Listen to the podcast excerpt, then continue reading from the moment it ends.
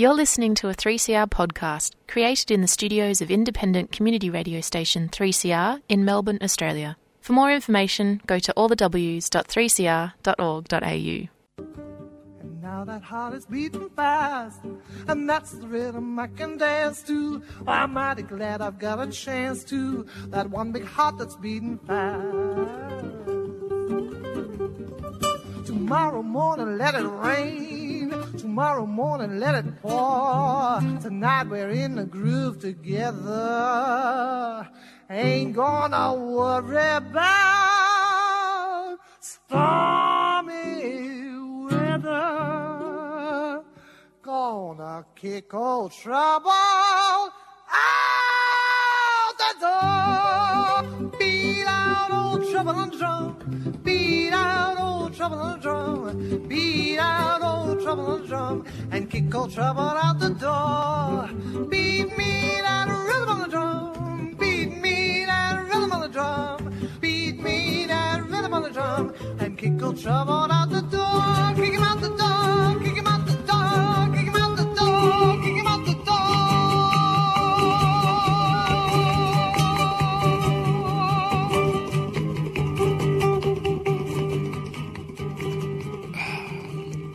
Hello AC, this is Radical Australian Community Radio 3CR, streaming live on 3cr.org.au. Kelly's doing all the um, work. Our special guest is AC. We only have special guests on this program. Hello. Hello.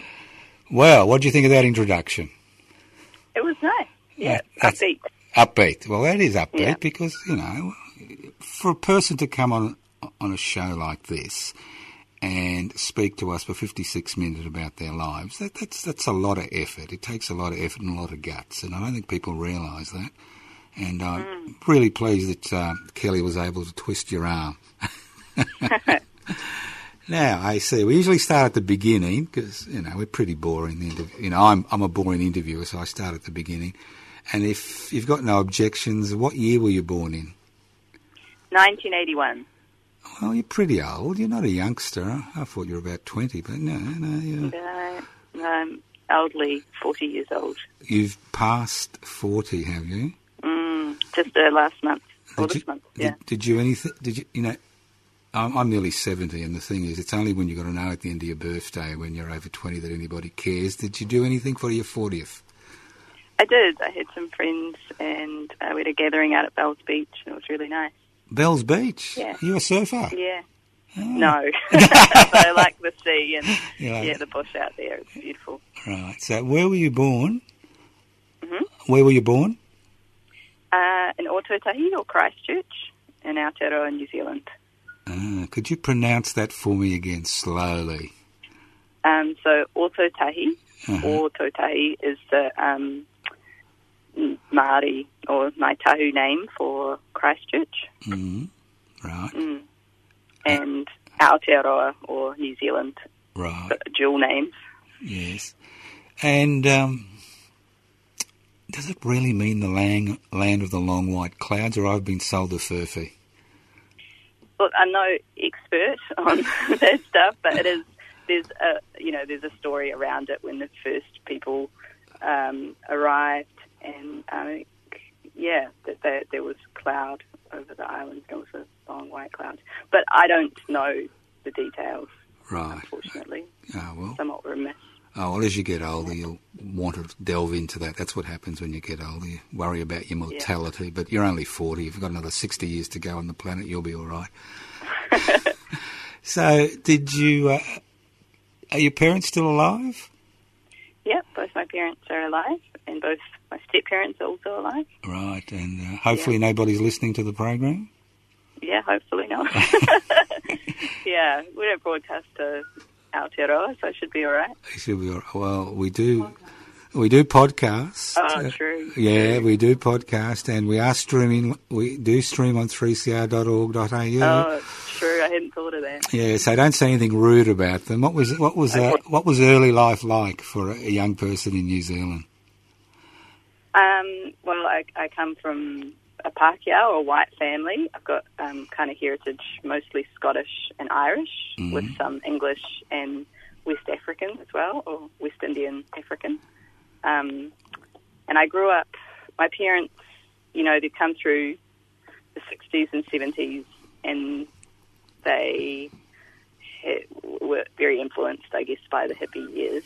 So we were brought up vegetarian, chickens out the back, and eating a lot of lentils and that kind of thing. Yeah, I mean, I could have known your parents.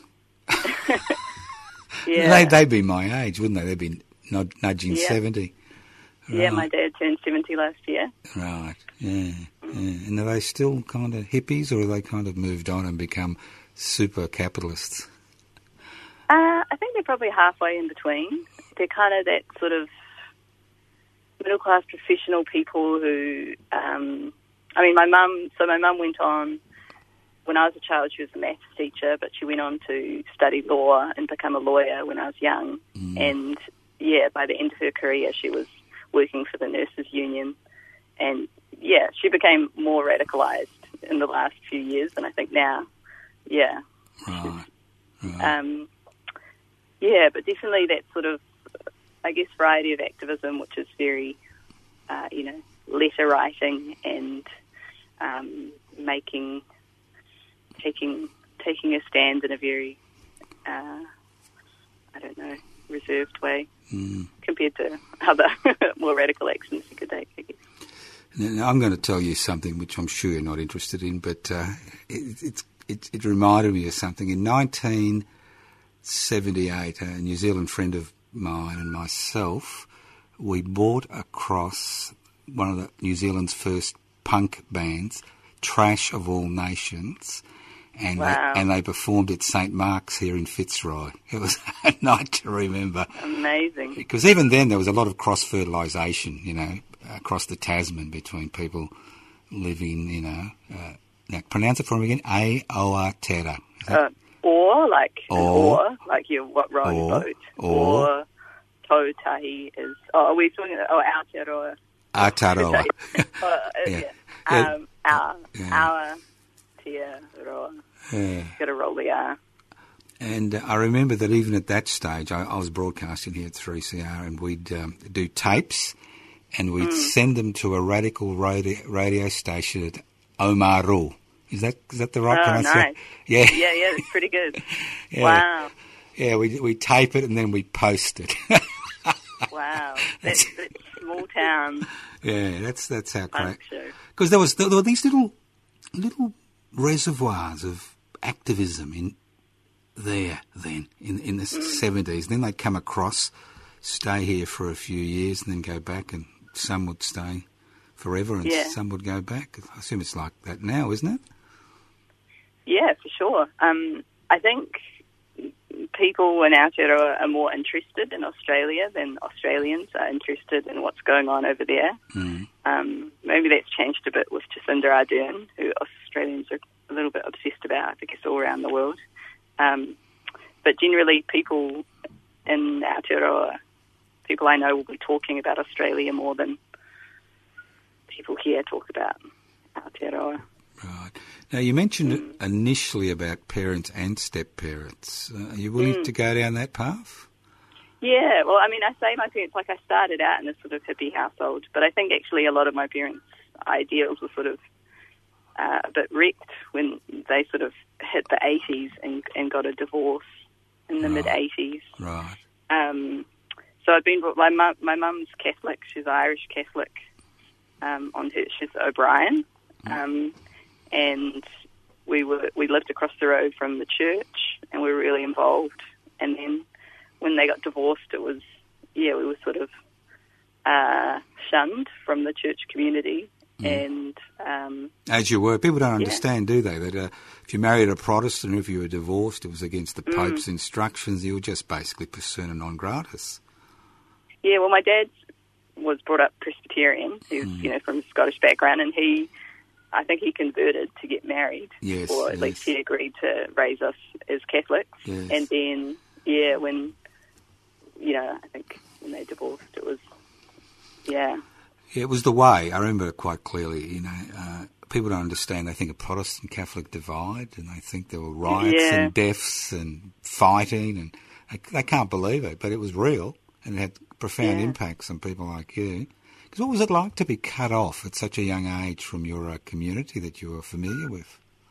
I mean, it's. A, I don't really. It was such a. Um, yeah, it was a strange time. Obviously, I was like, we, you know, because we were at school and we were spending all weekends as well. Sort of, you know, it was what we did. That was that was what we did most of the time. And then when we moved, so I went from having a stable house and you know the sort of community to living with my mum, was single parent. She was studying law then, and so it was, and then staying in rental properties. So for a few years, it was sort of a very different experience, um, moving around.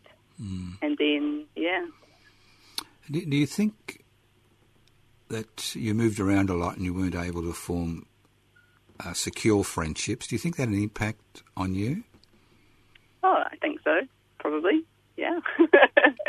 yeah, that's one for myself and the psychologist. Um, yeah, I did find like when I got to um, high school, I went I went to one high school through like my first three years, and I had like a small crew of friends. We were the, we were sort of a stoner crew. We smoked a lot of pot and listened to music and things, and there was five or six of us who just stuck together. So I guess I had that uh, later in life, and you- one of those, you know, I'm still good friends with some of those people. Uh, what was uh, primary school like? So for the first year or two, I was at Catholic primary school. Mm, what, uh, single sex or co No, um, just it was a school attached to the church, so it was just a small school. Um, and yeah, I think it was. I was really, really into being like really into God. I think a friend of mine told me that she didn't believe in God when I was about five, and I chased her into the toilets and told her she wasn't allowed out until she said that God existed. Um, and I wonder where I would have ended up if I'd stayed in, in that church and not been more exposed to different ideas. Uh, maybe you would end up as a nun. You never know. Mm, yeah, maybe. Because you can't become a priest, you know that, because you're, you know, you're not the right sex. You know that. You can't become Yeah. a priest. Even now, you can't become a priest. I'm sorry. Yeah. I mean, I think I would have, hopefully, I would have got kind of Christian anarchist ideas, you know, the Catholic Yeah, um, plowshares type stuff. yeah, yeah. It's pretty radical and inspiring, and Well, it is. um, I mean, uh, those uh, the Christian anarchists when I was younger were basically revolved around West End in Brisbane, and they did crazy things like beating bombs with hammers. You know, crazy, yeah. crazy stuff. You know, really crazy. Live collectively. I mean, Yeah. the, the biggest debate we used to have was about abortion. That was the the uh, the, uh, the thing we didn't agree about.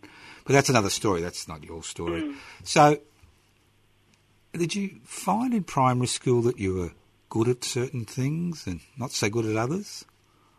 yeah, I mean, I think I did. Um, I did well at primary school. I did, and school generally. I sort of um, good at maths and good at communicating and and in English, and that you know set me up to not put too much effort in and be able to sort of sail through school. Yeah. But what did you into poetry or writing or you said maths? I mean, that's unusual, isn't it? Well, I was into I was into drama. I did theatre when I was a kid. So I was in like a theatre production at the university when I was really young, when I was um, probably about seven or eight, um, and I got I got an award for the most promising young actor at a Shakespearean festival when I was Ooh. in high school, which is like something that my you know my parents still bring up at times as my probably my, my greatest achievement in life.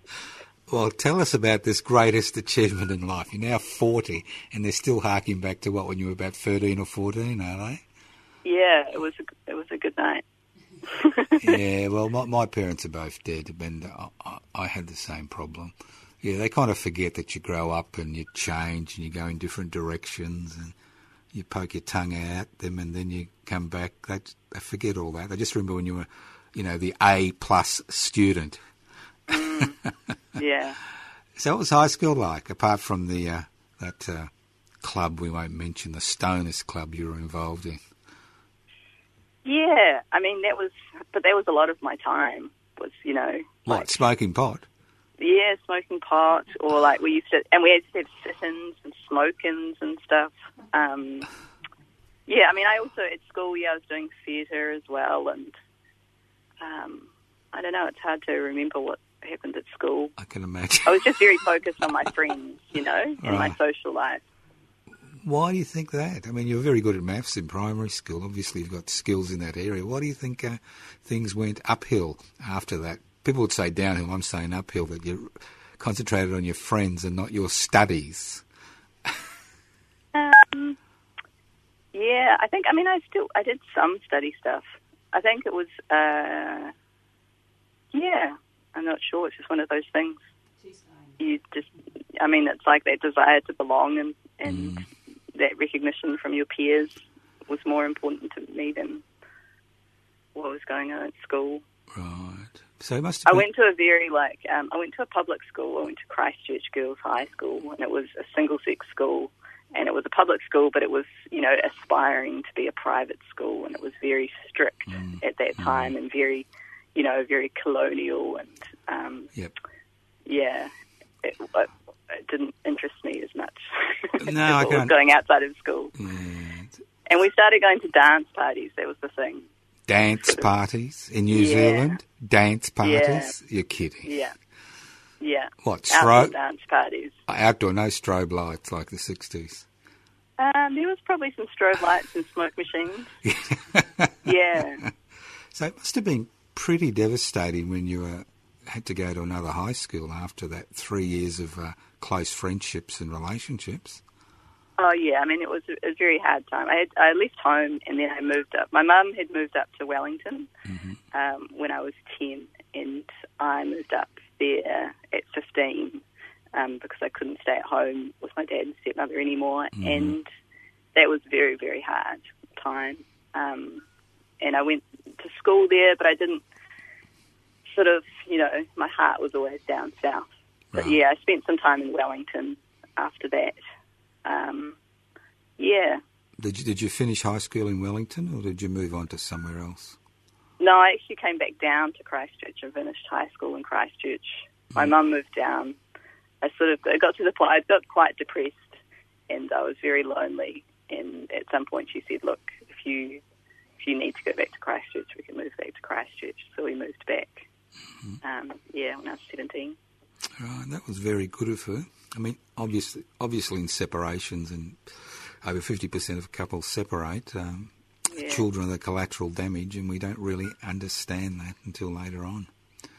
Yeah. Yeah. I mean, my sisters were still down in Christchurch. So I've got two sisters from my parents' first marriage, an older and a younger sister. Mhm. And then I've got an older brother and a younger brother who is my, technically my half brother and my step brother for, for my dad's second marriage. Mhm. And then my mum remarried once I'd left home. Um, and her, my stepdad's got two kids as well, two daughters. So I've got two more stepsisters. Do you ever have a combined. Christmas parties? No, my my birth parents don't really socialise. So, but we have these epic sort of Christmases where you're going from, you know, one Christmas with my mum and stepdad, and then Yeah. my my sister will have to then go to her partner's Christmas, and then Yeah. we'll end up at my dad and stepmother's Christmases. You know, it's like Oh, oh, a lot of driving. uh, I know about it. Who who are we going to have Christmas breakfast with? yeah. Who are we going to have Christmas lunch with? And will we be have enough energy to visit somebody else that evening? Oh, tell me about Yeah. it. Look, it doesn't get any better as you get older. It gets worse. Yeah. Because they have kids, and they have kids, and it just gets bigger and bigger. It's just terrible. Yeah. So, so, so what happened when you left? Did you graduate from high school? I just went, so I was, yeah, I went straight from high school into university. I sort of, there was an expectation that I'd go to university and I just went with the flow really. I think, you know, my mum, my mum was the first person in her family to go to university and the idea that if it was possible for you to do tertiary education, then you would do it. Um, you know, Right. So what was that? which I think, well, I, I kind of yeah, I studied philosophy.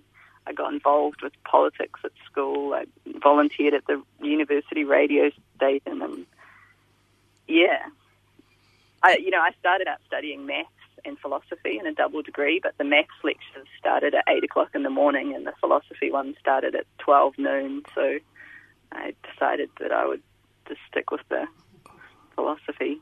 That was a bad. Was it- That was a bad era. no, really unemployed, unemployable. Now, look, I'm just going to ask you a question because I'm, I'm a bit confused. I've got a friend who runs the uh, radical philosophy program here at uh, 3CR on Saturday, and she only interviews women. All right, philosophers. She said men have got philosophers have got too much airtime. So, what exactly is philosophy? Um, it's you know just thinking about stuff maybe in a sort of in a more removed way, like um, and there's different branches of philosophy. Obviously, like continental philosophy is obsessed with sort of like the meaning of life and what constitutes um, knowledge and things like that. And then there's more philosophy which also touches on those things. Yeah. Um, but then there's things like, like I ended up specializing more in logic and, um, Logic. yeah. What's logic? Yeah. What's logic? Logic is like trying to distill things down to almost equations so that you can find out what is true and not true. And from the, I guess, from a philosophical perspective, and the idea of like arguments being able to be, all arguments being able to be put into those narrow categories. So you went back to maths, didn't you? It's a roundabout Yeah, way, maths. isn't it? You know, a roundabout Yeah. way. You went drop maths, did philosophy, and then you started speaking about equations and logic. That's Yeah. that's a roundabout trip, I reckon. So Yeah. can you look? I'm nearly seventy in a few months, but I still haven't found out the meaning of life. Can you help me out here? Um, yeah, I think it's 42, as far as I understand. No, Yeah. it's not. No, I've been through 42. No, no, it's not a bad, No. it's not a good year, 42, I can assure you. So the philosophy didn't help you. No. Um, but what happened at uni is that I learnt, like, I, in my first year of uni, we occupied the student registry building for four days to Excuse, demand excuse that me, they. excuse me, excuse me, excuse me. Yeah. You occupy. Yeah, so there was a group of us that got together, and this was my introduction to, like, you know, um, to to street level organising, and it was just like a group of people who, you know, student body, we decided to take over the registry building, and we went in there, and with our bodies, we occupied it for four days, and it was at the time of like we'd had a national government, like a right wing government in New Zealand for That's you right. know, nine years or something. And in '99, Piggy, um, Piggy, we was it Piggy it was Muldoon's time? Was it Piggy Muldoon's time? Was it or after? no, it was after. Ruth Richardson Right, um, right. who like slashed um, benefits, and Jim Bolger and Don Brash, that kind of time. You were kind of the the cutting edge of neoliberalism in the Western world. First it was Chile and South America, and then it was New Zealand, wasn't it? Yeah. Um, uh, yeah, and we did it voluntarily. So other places did it because they were in a lot of debt. And in Aotearoa, um, you know, in the government, there were these ideologues who were who were obsessed with um, neoliberal ideology, and they and they brought it in. It's called yeah, Rogernomics. That's right. I um, remember those days. yeah. What's happened to those people? Have they got rich and retired, or they're all dead? Well, hopefully they're dead. I don't know. I don't know. You don't know. But it really, it's you know, it has really lasting effects. And I think that pe- it really, you know, it irks me, and I have to do this sort of like. There's many, many amazing things about Aotearoa, but actually, the the politics over there, it was, you know, the trade unions were smashed. We actually, what saved us was in um, the 80s. There was a very, like Māori took a very, um, uh, were Militant. They were militant. Yeah. the court. Well, they were militants, yeah, but they were also organi- like Maori organisations using the courts to um, affirm their treaty rights. And so when the government tried to sell all of their assets like Maori stopped them and said, actually, you can't do that because we have treaty interests in everything the government owns, and that's. Um, so instead of doing that, they then said, okay, we'll just run all these things like health and education and things as businesses to turn a profit, but we'll be the, you know, the government will be the major stakeholder. But I could spend the rest of the hour just like talking about that. No, no, it no, really I- irks me. No, no, but it, it, look, it's very interesting because you lived through it. You lived through it. And I don't think here it was. A, it's been a bit more subtle, and it's taken four decades. There, it just happened overnight. What did New Zealanders think they'd get out of all this? Do they think they're all going to become rich millionaires or something? Yeah, I thought actually, you know what? When I was at university, at the, working at the radio station, I did an interview um, with one of I've forgotten what his name was, but he was one of the proponents of neoliberalism. And when I spoke to him, he saw us as being it was almost like we like this was where the world was going into neoliberalism stuff, and we were going to be the one who were going to be, you know, designing and making the intellectual property, and then we would be sending that stuff overseas for like you know workers to build and make things that went, you know, it was almost like a yeah, would put us on the top of the pile of people desperately trying to survive neoliberalism as it swept the Yeah, it's like it's like here in the 1980s and 1990s. They did. We had a lot of mutual organisations which were formed in the 1880s and 1890s to protect people's interests. You know, health funds, uh, you know, workers' funds, and they were all demutualised voluntarily. People got 600 bucks and they said, "Oh wow, I'm getting 600 bucks," and they've forgotten that they were actually the people who were running the organisations, and then they started complaining a few years later. But get, so, why did you occupy the registry office? You never told us. why did we occupy? Yeah. Um, to stop, um, it was they were talking about increasing fees um, by huge amounts, like you know, tripling sort of fees to get into uni, and we um, and we wanted to stop that. And they were also, I mean, there was also like some other minor sort of um, stuff, but that was the main thing. And did you succeed? Um, basically, we succeeded in that. I mean, we were part of what elected the Labor government at that time, um, and we succeeded in the Labor government kind of came through with not putting interest on student loans if you were living in New Zealand, and they uh, kept fees from going up more than you know a certain amount each year. Like it could only go up five percent each year. But what happened then is that just every year on year it's just gone up five percent, and Right. So, it's probably at the same time. was So, any, was anybody arrested, or did they try to uh, evict you forcefully using the police, or the police yeah, weren't the police allowed? came and Yeah. they tried. It was like I think there was one sort of scuffle at the doors, and then it just didn't look very good for the. Um, you know, I think especially at that, you know, at election time, you can get away with more Oh, things you're right. Oh, people I- don't want to don't want the news. And we had the we had the um, you know they were doing live live to air stuff on Mm. TV news in the evenings from from outside and things. Yeah, you're quite right. I mean, if you're an activist, that's one time. You, if you're going to do something militant, it's the time to do it. I remember in 2018 we had a 10 day protest on the steps of the Victorian Parliament House, which was illegal, but because it was the 10 days before the election, the police came to disperse us a number of occasions, but they were ordered back because it doesn't look hmm. good. You're quite right. It doesn't look good. I mean, and also we were mostly white, middle class, university educated people. So Oh, the ruling class, the future ruling class. You don't want to push Yeah, them around too much. That's right. yeah, So, how about this radio station on campus? What's going on there? Um, I just I had I had a show on Tuesday afternoon. Ooh, what was the show? It was just a, the afternoon drive show, so it was kind of three till five. Occasionally, I, I did um, I filled in for the the um, Aotearoa music show, which was called the Sheep Technique. The sh- Um, yeah, I'm not going down that path. Yeah. Um, and yeah, just and then I did um, I yeah, I mean that was all. Right. And what drew you to radio? Was it part of your philosophy and logic? Kind of drew you to the fact that you could use your communication skills and look at different issues?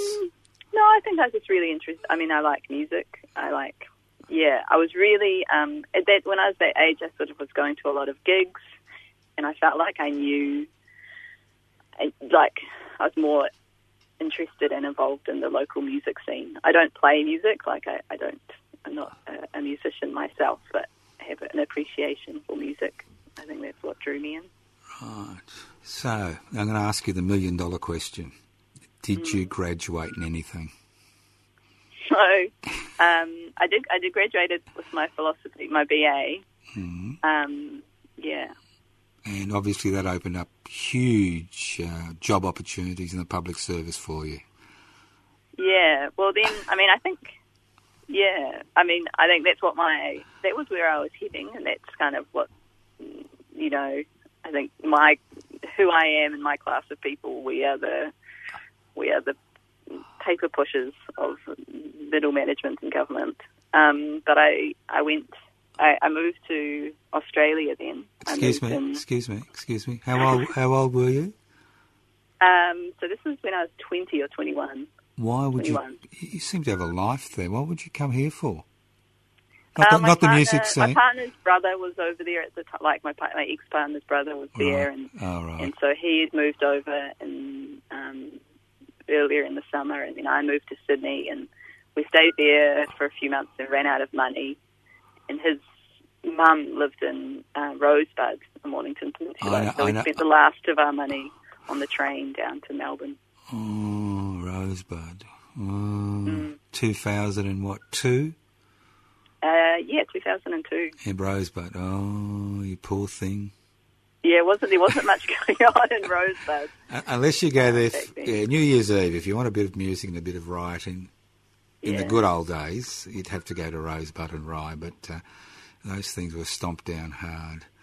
Yeah, so you come to Melbourne, you've got no money, typical person from across the straits, you know, the Tasman Sea. Yeah. So, uh, where did you squat? Come on, I can see it coming. Well, actually, it's funny. We um, so my partner's parents, they had um, they had been driving along the road, and then they saw this elderly man outside huffing and puffing, trying to mow his lawn, and they'd stopped and been like, "Look, we'll give you a hand, and we'll do the lawns for you." And they ended up sort of doing odd jobs for him, for like cash jobs every so often. And it turned out that he was a retired banker, and he owned properties across Melbourne and he at some point he said, "Oh, I've got this property in South Melbourne, and I need someone to move in to you know stop it being squatted and things." And so that's when we moved to South Melbourne um, to this beautiful old three-story terrace house.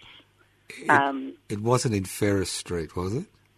No, I can't remember where what street it was. Uh, yeah, well, look. Yeah. Did you consider then uh, rejoining the Catholic Church? Because obviously God was looking after your interests. No, I was very, I, you know, I came out very bitter about the Catholic Church. Um, yeah, and it's taken me a long time to sort of come round to the idea that maybe religion is an okay sort of thing, Right, just because of my experience as a child and right. and the right. idea that we would be, you know, that, that would impose those kind of um, demands for inclusion in the community, I guess. Right. So that's a good place to start off in Melbourne, a three story house. I assume it was run down and dilapidated. It was very like it hadn't been touched sort of since the 60s. So Yeah. it was, yeah, amazing inside, but um, yeah, Mm. What was the cobwebs like? pretty big cobwebs.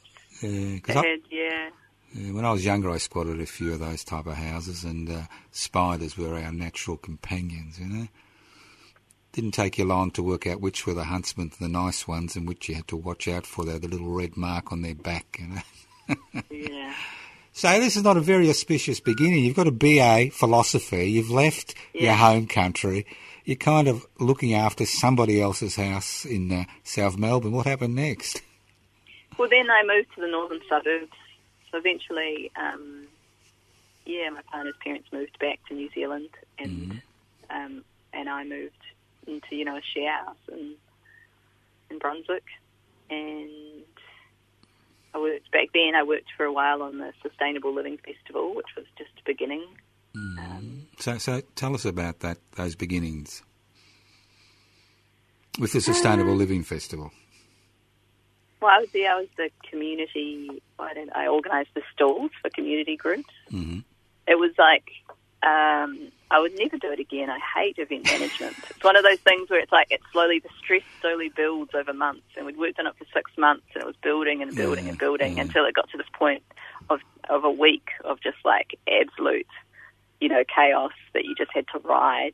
But I loved there was a guy there who was the main site manager for the on site, and he was like in the office. He was, you know, he was he seemed a little bit slack, and he sort of didn't. He seemed a bit, you know, unprofessional, and I don't think he sort of.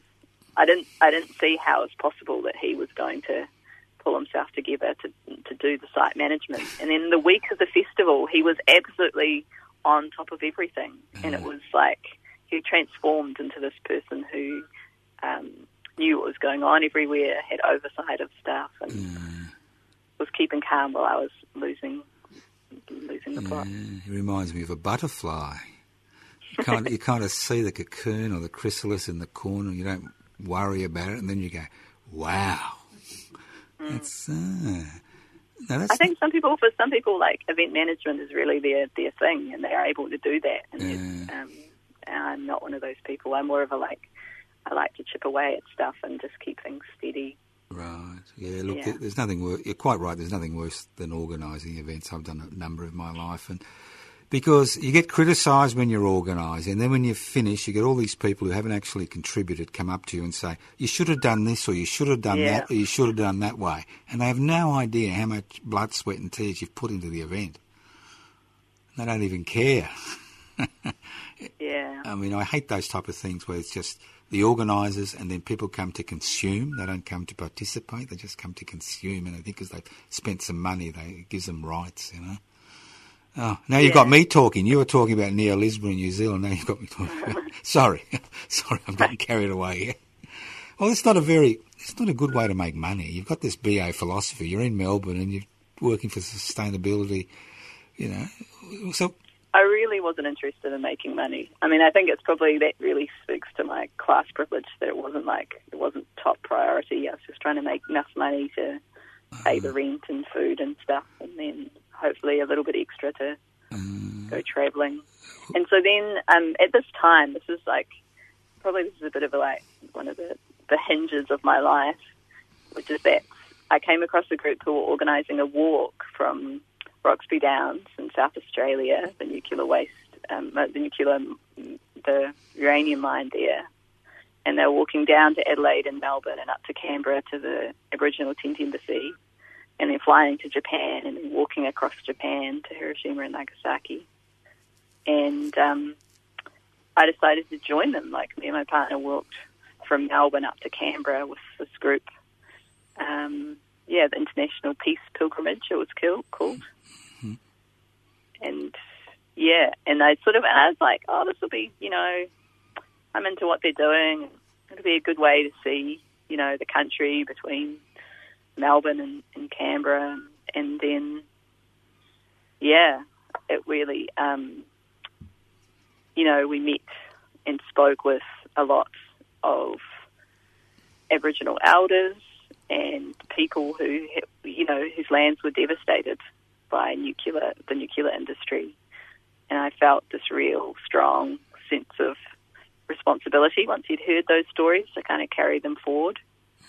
And um, yeah, ended up going to Japan and walking through Japan. um, what year was that? This is 2003 and 2004. I went to Japan in 2004. What did? Yeah. What was it like going to Ground Zero in Hiroshima? I mean, by that time, you know, we'd been walking and we'd been walking with uh, monks and nuns who were sort of praying on the way, and we'd talk to people all along the way, and it was such this like build up to this point, and I really, um, yeah, it's, it's hard to describe how much, how full on it was to think about being there. And that time, you know, that sense of the time of year, so it's really hot in in, in Hiroshima in August, and you like you hear about the flies that started up after the when there was all these, you know, just dead bodies lying out, and it just, yeah, it was it was I'm kind of lost for words for it. It was moving and affected me in a very at a very deep level. I think it affects most people. I, I, first time I went to Ground Zero was in 1979. It was a personal pilgrimage. I did it with my partner, and we both went there as a personal pilgrimage to Ground Zero. And uh, I mean, when you look at it, and then you go in and have a look at the museum attached to it, you begin to really realise how incomprehensible it all is that so many human beings can just disappear, die for generations. You know, it's just extraordinary. So Yeah. you came back to Australia, and uh, have you ever played with the idea of going back to live in New Zealand? Well, so I came back. We got back to Sydney, and um, at that time, actually, the National Party, the right wing party, it had been exposed that the leader of the National Party said, "Look, if we're elected, this is in 2004. If we're elected in a few months." Um, this is he was speaking to a, a I think an American diplomat or somebody from the American government. Um, he said, you know, the the nuclear free policy would be gone by lunchtime and yeah, that phrase. And so there was this sort of uproar, and I was like, you know, well, we've got. I was kind of at the stage where I realised I'd been sort of spreading myself quite thin across different. I've been doing anti-war stuff. I sort of, you know, I came of age over the the um, 9/11 and the war on terror, you know, and invasion of Iraq and Afghanistan and things, and doing. I was just spreading myself thin across a lot of different things, and I felt like I really needed to have a focus to be like, okay, I can't do everything, I can't solve all the problems, but I can do my part in the great sort of movement towards justice. And I and after doing that walk, I was like, okay, anti-nuclear, nuclear-free kind of work. That's where I needed to be.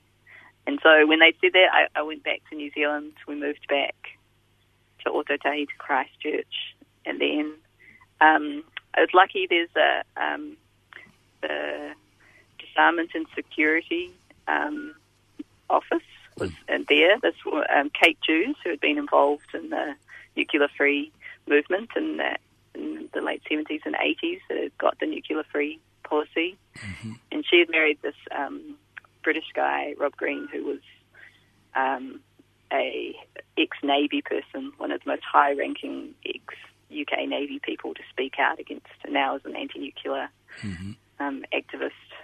Um, and Kate did this amazing thing where she would get funding and she worked really hard to foster younger people. And I got a kind of apprenticeship in, you know, peace and anti-nuclear organising.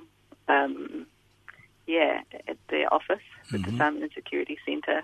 And so for the next few years, I worked there part time, and we were archiving the peace history. So it was a lot of going through all of the the history of the nuclear free movement in New Zealand, in Aotearoa.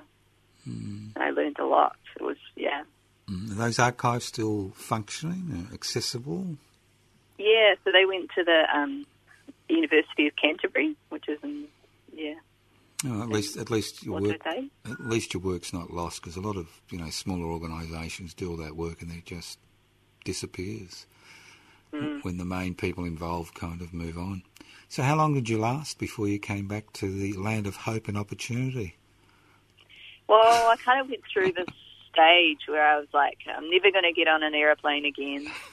I'm going to eat food just within 50 kilometres. So I sort of got into kind of veganism. This was a time when I, I started hanging out with anarchists Yeah, and dangerous um, move, dangerous move. Yeah, but I came, I, I went really extreme with it, and I was sort of, you know, I was never going to buy new things ever again. And I met this. There was um, over the over the twenties, the two, the the noughties. Yes, Um, there was this anarcho-feminist hui or uh, meetings that happened that were, and so there was people from across Aotearoa who um, would meet and talk about anarcho-feminism, and we had these annual meetings, and they really transformed, I think, or really radicalized my thinking about, yeah, how change happens and what needed to change and things. Um, and really, and I also just group, and I met a group of people as well. It was like I met a lot of, um, like, what I see that like sort of my queer and, and trans family that I started to meet these people who, who kind of recognised in me the a lot of things that I hadn't, you know, without without meeting people and knowing that identities exist, it's very hard to see yourself. Um, yeah, so that changed a lot of uh, my life, and it's so it was connected. There's this place called One to Eight in Wellington, which actually it's a building that burnt down last year. It really affected a lot of people, but there's a lot of people who who were radicalized by their involvement over that time. Um, Yeah. You say radicalised.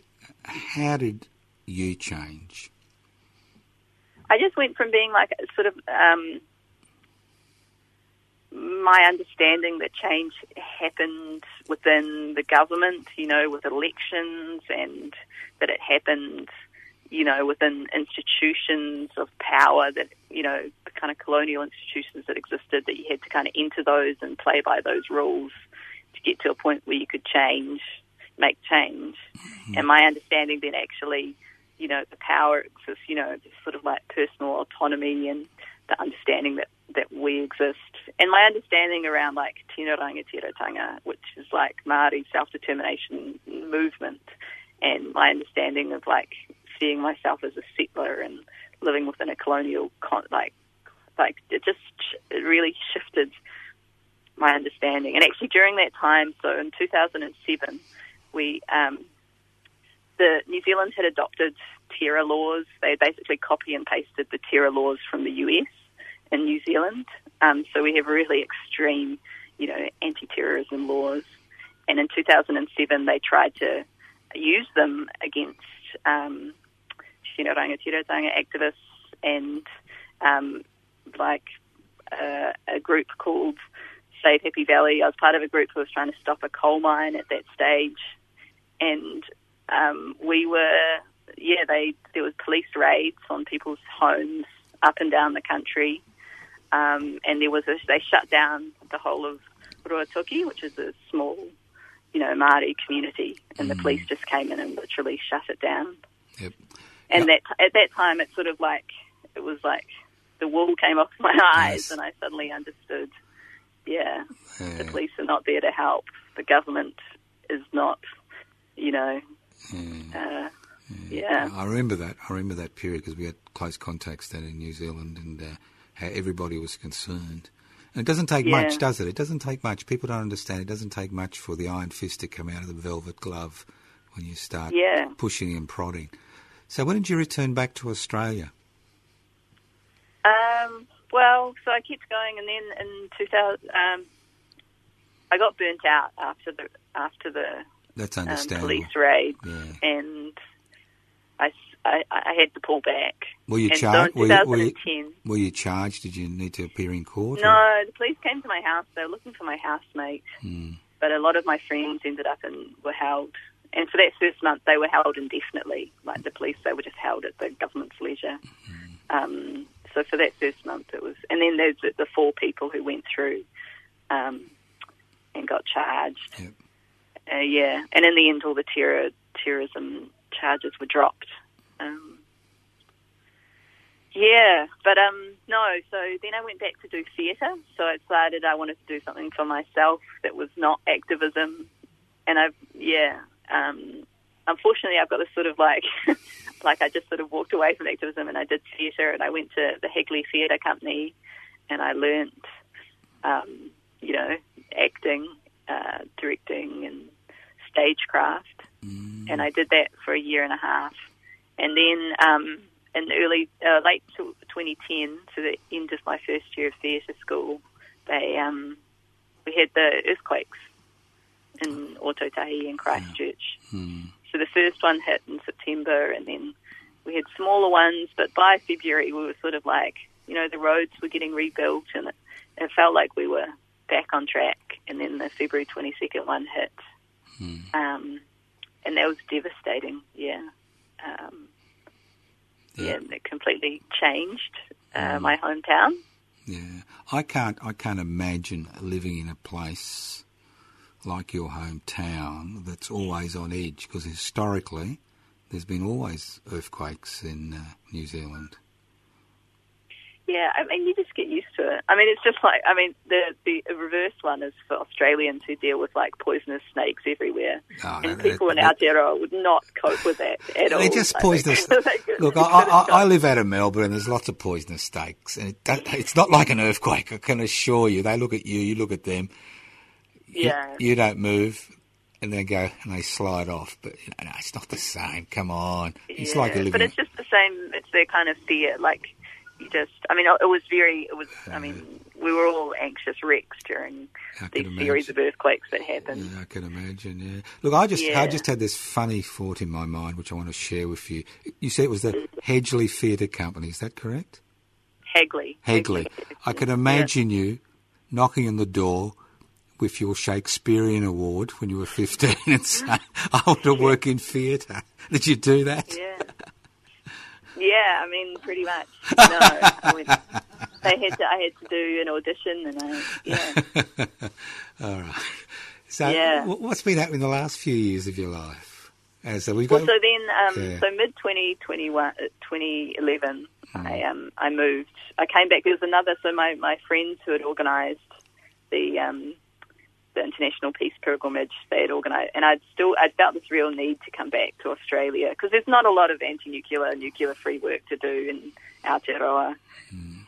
They do get uranium. Um, shipments that go through Aotearoa ports, and there's no regulation of it, but that's another story.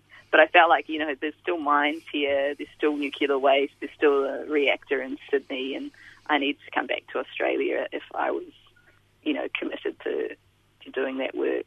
And so my friends had done a walk. They organised a walk from Wiluna, which is north of Kalgoorlie, down to Kalgoorlie and then into Perth. And I, I, I got rid of all my stuff, and I, I thought I'd finally go travelling. Like I've, ne- never gone further than Australia, and I thought I'd finally get further than Australia. And so I sold all my stuff, and I thought I'd stop in Perth, and that's halfway there. You know, then I could go travelling from there. Hmm. But I got, I went and did that walk, and fell in love, and then just also got pulled back into that anti-nuclear organising in Perth, and and then I was back in Australia. for the next last and ten, um, yeah. for the last ten years, you've been back in Australia. Well, yeah, I lived back and forth between Mm, mm. between Ōtautahi and Perth for five years, and then um, 2015 I went over. Well, I've been so I went to um, I went to France with an anti-nuclear walk, and in 2015 we went to the US to do a walk, um, and yeah, I met my partner who's in Melbourne, Nam, and I decided, yeah, moved in 2016 back here. Right. Look, the- Yeah. you've done a lot of these walks. Um, I've, Mm. I've done a few walks, but um, I've always been concerned about that, especially in Australia, about those thundering trucks as Yeah. you're walking. How, how, do, how do you cope with all that? I mean, you've done so many of these walks, and uh, uh, many of those highways, all you have is B doubles and, you know, after B double. Yeah, it's pretty full on, especially in Western Australia. They have the huge, the, the long train trucks. Um, and yeah, I mean, you just wear you wear fluoro gear, and you have someone up the front with a flag to warn them. A lot of the truckies will like once you tell them, like the company will then, you know, they'll be um, on their radio Yeah. little communication things, and they'll tell each other. Um, yeah, and yeah, it's sometimes a bit scary. Well, it can be, it can be, because it is. Yeah. And and here's another question: Mm. Did you see any of those famous Japanese tourists who cycle around Australia when you were walking? No. What? Um, I, I well, I've, I've even yeah, seen not out there. We Not actually saw. Um, oh, and I've totally forgotten his name. Somebody Walker, who was the guy who walked from Perth to the Aboriginal tent embassy. the Aboriginal guy. Right. We came across him on the side of the road on the way back when we were driving back. Mhm. Basically, we did that big walk in 2011, and then we were invited back by Kado Muir, who's like a hmm. Aboriginal community leader up in Leonora, and then we would do a month long walk every year hmm. over his country that he invited us back to, hmm. with his uranium mines. Oh, that's great. Um, yeah, near Wiluna. It looks like you've had a great life. We've only got a few minutes left. I'm going to ask you, in, mm. in case we have anybody under 40 listening to Radical Australia, do you have any advice? You seem to have a led a full life and you've made a lot of interesting decisions about the way you want to live your life. Do you have any advice for young people who are thinking of embarking on the radical journey? Um, I think probably. Um, I think probably my advice would be, you know, you need to to know who you are and figure out your own stuff so that you can stand strong in who you are, and so you can really come to these things as a full person and be humble um, in approaching things. I think, and I think what I try and like my what I've tried to learn in the last few years is also really acknowledging what land you're on and, and understanding that, that we're all on stolen land and, and uh, you know, learning and, and understanding that that is the basis for everything that we do because it's where everything comes from. And uh, Yeah. are you involved in any particular campaigns you'd like to maybe leave a web address for people to look at? Sure. I mean, um, at the um, Friends of the Earth, foe.org.au, um, we d- we have an anti-nuclear campaign there, um, and I'm trying to think of what else I could tell you. That's yeah, that's my Yeah, look, main one. I'm also I'm also um, I volunteer with Pay the Rent in the admin arm, so um, paying the rent I think is really important, and that's paytherent.net.au. Well, look, it's been a pleasure chatting with you. Obviously, we've only touched on the extensive things you've done in your life, but uh, I think we have won in this exchange with that place across the Tasman. And, uh, and, and if I was uh, the current Prime Minister there, I would uh, give you a grant to go back. And uh, Well, hopefully Uh, I'll be going back soon in the bubble. and we'll Or at least for a holiday. Yeah, and if you if you do go back permanently, I'll do a crowdfunding campaign to bring you back because obviously, obviously you've done an extraordinary amount of things in your life, and it's been a pleasure talking to you, AC. And uh, look Yeah, after too. yourself. All the best. Great. Thanks, Joe.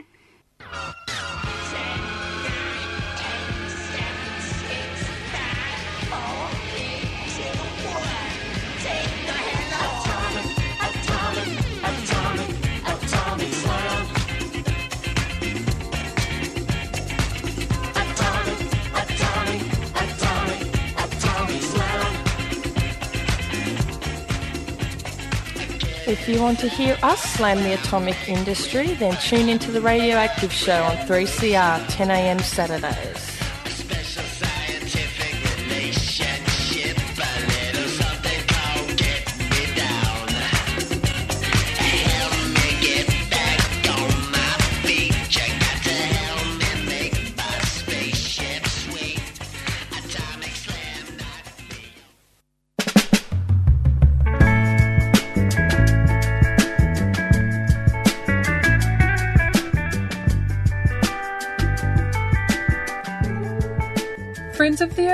Food Co-op is open. Get fresh produce and support local farmers and keep our grassroots community thriving through these unusual times. Organic veggie boxes and click and collect now available. Visit www.foefood.org slash click collect to place your orders. Or pop in store at 312 Smith Street and see how we're adapting with our new physical distancing layout. Shop organic and buy local. Made easy at Friends of the Earth.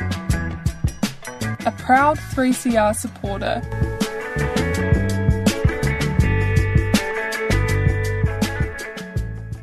You've been listening to a 3CR podcast produced in the studios of independent community radio station 3CR in Melbourne, Australia. For more information, go to allthews.3cr.org.au.